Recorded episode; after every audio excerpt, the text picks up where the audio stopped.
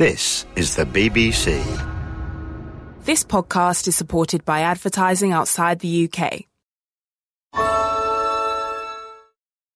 When you need your bank, Capital One is right in the palm of your hand. So you can check your balance, deposit checks, pay bills, and transfer money from your phone with a top rated app. And when you're done banking, put it back in your pocket. A banking experience built around you and your life. This is banking reimagined. Get started online anytime. What's in your wallet? Capital One NA, member FDIC. This is a BBC Radio 4 archive edition of Alistair Cooke's Letter from America. Good morning. As the solemn day approached, I began to riffle through the forthcoming television programs for the day and evening of the 11th. I suppose that in the past 50 more years, I've seen as much as anybody of television that concerns America, its news, both domestic and foreign. Yet I was astonished to discover in advance that of the 40 or so television channels that are available nationally and to be seen from Maine to Mexico, from the Florida Keys to Vancouver, 30 were devoting most of the day and all the evening to memorial programs. Many networks announced they would cut their television commercials to a minimum, and one network, the one presided over by Mr. Rupert Murdoch, announced it would play none at all, as a respectful reminder of the awful day itself and the three or four days afterwards when we lived in a numbness of thought, and when there were no commercials at all, no regular programs, and all public sports were cancelled or postponed.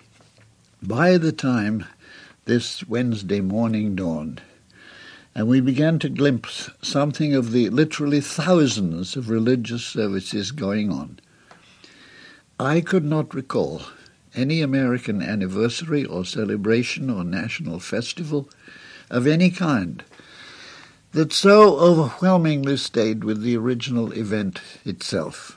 Not Independence Day, not Thanksgiving, not Christmas, not Labor Day. It was only to be matched by the funerals of Franklin Roosevelt and John F. Kennedy. By Tuesday evening, there had been hundreds of street interviews, starting with New York City and going out to strollers and shopkeepers and farmers and office workers from coast to coast. Many sorts of answers were given to the general question about how the day could best be commemorated. And then came the delicate question about how it would feel to go off to work on the morning of the 11th. Or would they prefer to stay at home or perhaps go to church? Many, especially young women, said they would do both go to Mass or to the synagogue or the mosque, and then on to work.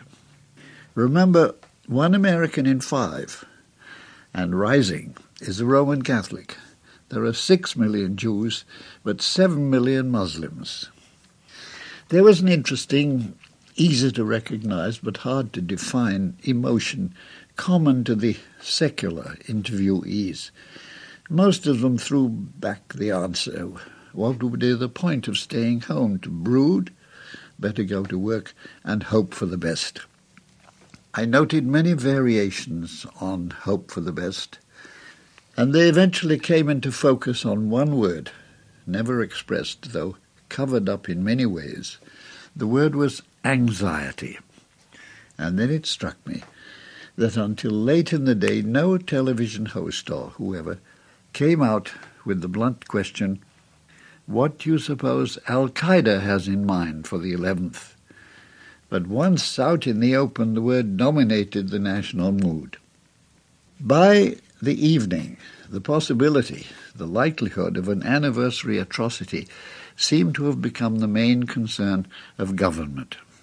So, in last Tuesday evening's reports from the White House, from the Defense Department, from the head of the new, huge Homeland Security Department, The insistent message was that the nation was never more secure, that every vital target the terrorists could think of had been monitored and the entire airspace over army, navy, nuclear, laboratory, monumental sites would be under a surveillance unmatched for any previous national event.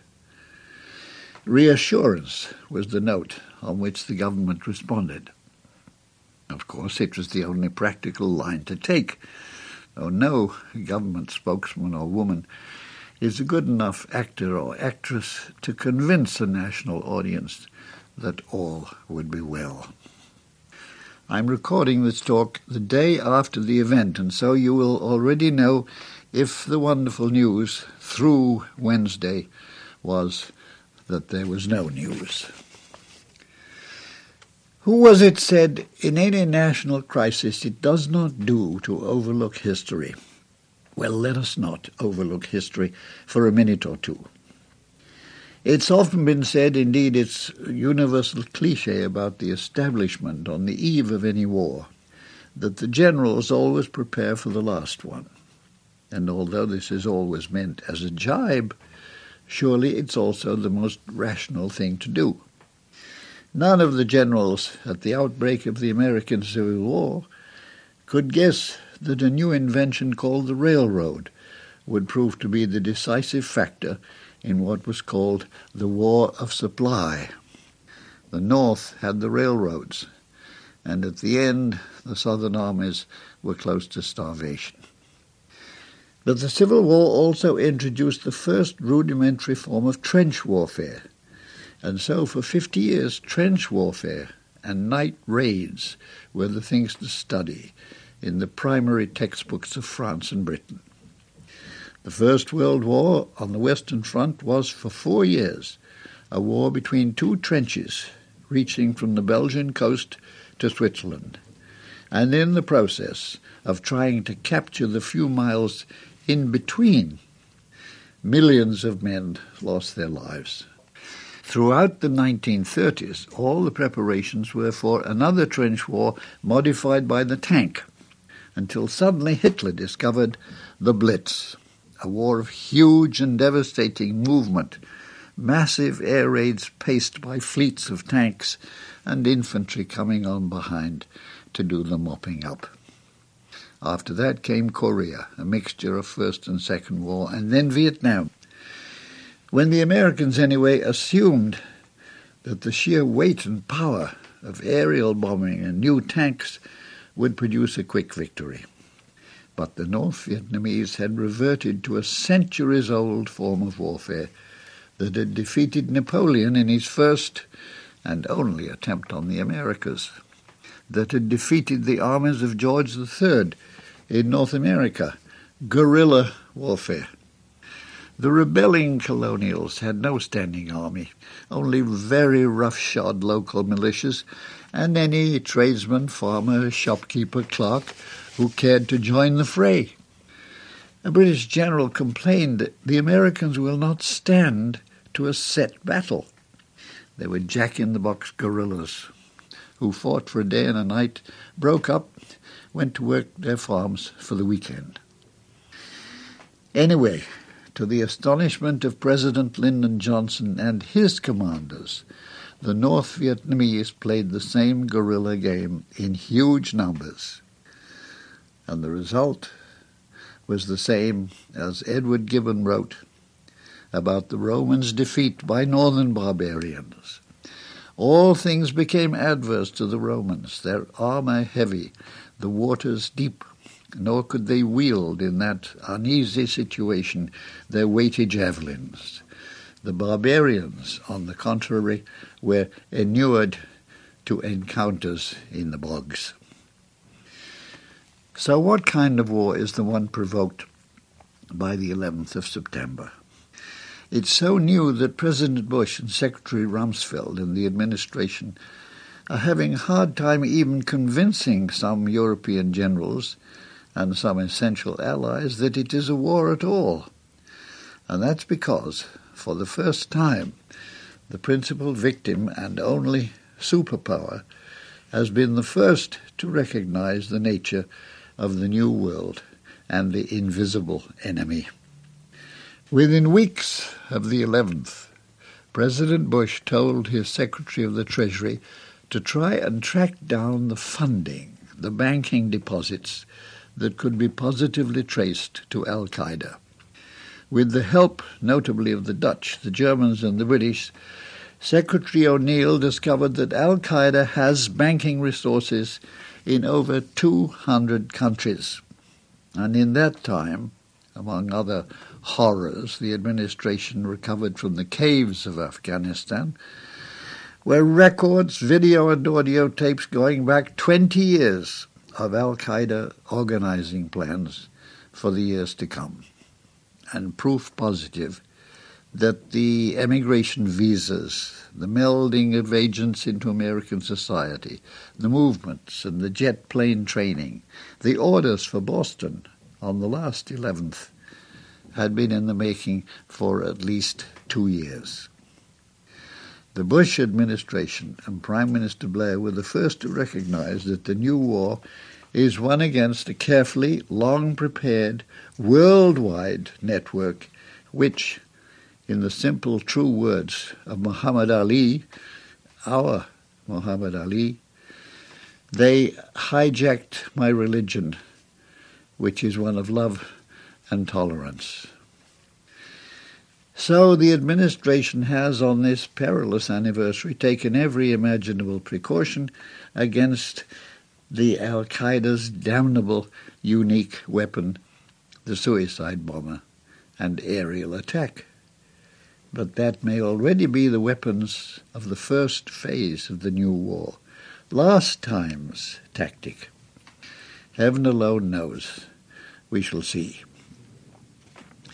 As with people's memory of the day John Kennedy was killed, so New Yorkers are now remembering and pouring out their stories, brave, grievous, heartrending, of what most moved them on that appalling Tuesday.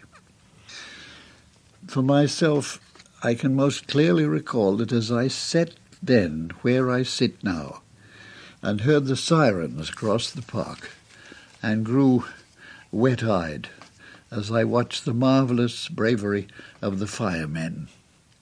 I had a phone call from two friends, New Yorkers, people we see maybe once a month, Yankees, New Englanders, that is, who keep their emotions fairly well buttoned. They called. They knew I was alone. And the woman said, We want you simply to know that we love you.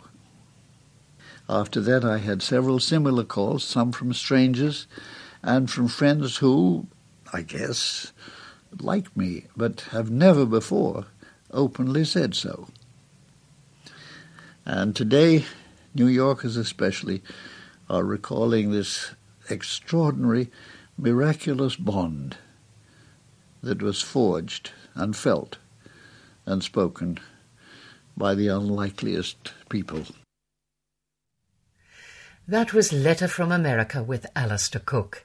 You can find more Letters from America and thousands of other programs for curious minds on the Radio 4 website.